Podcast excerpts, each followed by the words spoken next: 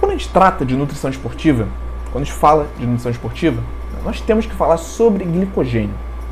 Não existe falar sobre nutrição esportiva, não existe falar sobre performance esportiva sem falar sobre glicogênio. Então, de fato, a partir do consumo de carboidratos, né, esse carboidrato vai virar glicose na corrente sanguínea, pode ser estocado na forma de glicogênio, tanto no fígado, é o glicogênio hepático, quanto na musculatura, que é o glicogênio muscular. Vou explicar de uma forma breve qual a diferença principal entre esses dois glicogênios.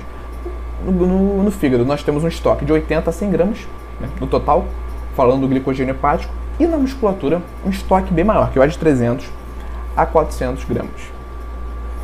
Quando a gente fala do glicogênio hepático, a principal função desse glicogênio é manter a glicemia sanguínea, é evitar esses quadros de hipoglicemia. Então, por exemplo, você fez uma refeição agora, você fez o jantar, né, já são 7 e meia, 8 horas, você fez o jantar. Digamos que você vai dormir ali em torno de 8, 9 horas da noite. Só vai acordar amanhã, 6 horas da manhã. Então você vai ficar em um longo período de jejum, certo? Dormindo. Você não vai comer enquanto estiver dormindo. Não é isso? Só que, qual é a função do glicogênio hepático, principalmente nesses momentos? É realizar a manutenção da glicemia. Então, a partir do momento que você faz a ingestão do carboidrato, ocorre esse aumento nos estoques de glicogênio hepático. Esse glicogênio pode e será utilizado principalmente nesses momentos, nos momentos que você estiver de jejum. Ele vai ser utilizado, ele vai ser quebrado e utilizado para manter a glicemia estável, apesar de você não estar consumindo carboidratos nesse intervalo de tempo. Então, essa é a principal função do glicogênio hepático. Eu dei o exemplo aqui do sono, mas ele também pode ser utilizado no intervalo entre uma refeição e outra, se esse intervalo for maior. Durante esse jejum noturno, que vai de 8 a 10 horas, essa queda do glicogênio hepático, ela chega a 80%. Ela varia de 60 a 80%.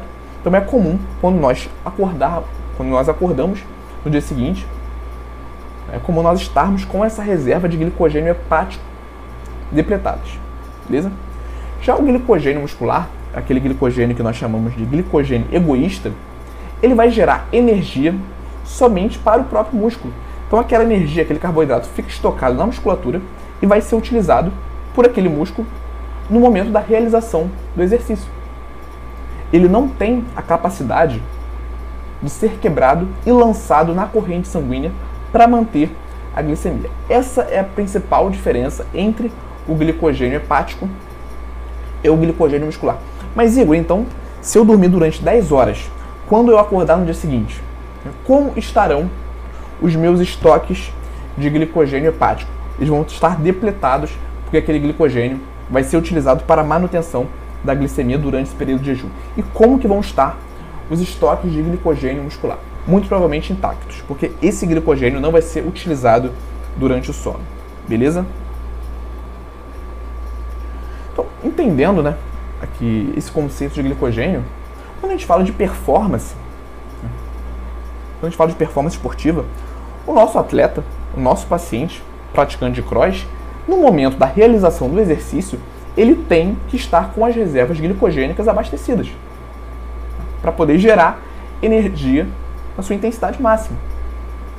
Se o nosso atleta inicia um treinamento de cross com essas reservas glicogênicas depletadas, tanto hepática quanto muscular, certamente a performance dele vai cair.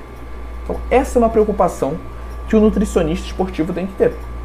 No momento do início de um treino de cross, para performance, para melhora de performance, numa rotina de treinos para melhora de performance, as reservas glicogênicas têm que estar sempre abastecidas, beleza? E para isso, nós temos que repor o glicogênio no intervalo entre treinos. Como assim, Igor? No intervalo entre treinos. É comum para os praticantes de cross que visam a melhora da hipertrofia, né? melhora da hipertrofia, não, melhora da performance, é, a realização de mais de um treino por dia. Um treino na parte da manhã, um treino na parte da tarde, um treino na parte da noite. Se ele faz um treino pela manhã, logo no início do dia, e já naquele momento promove a depleção dessas reservas glicogênicas, temos que ter atenção na ingestão alimentar desse paciente para que no treino de musculação aqui que eu dei como exemplo, na parte da tarde, da parte da tarde, ele já esteja com essas reservas glicogênicas abastecidas. Não é isso?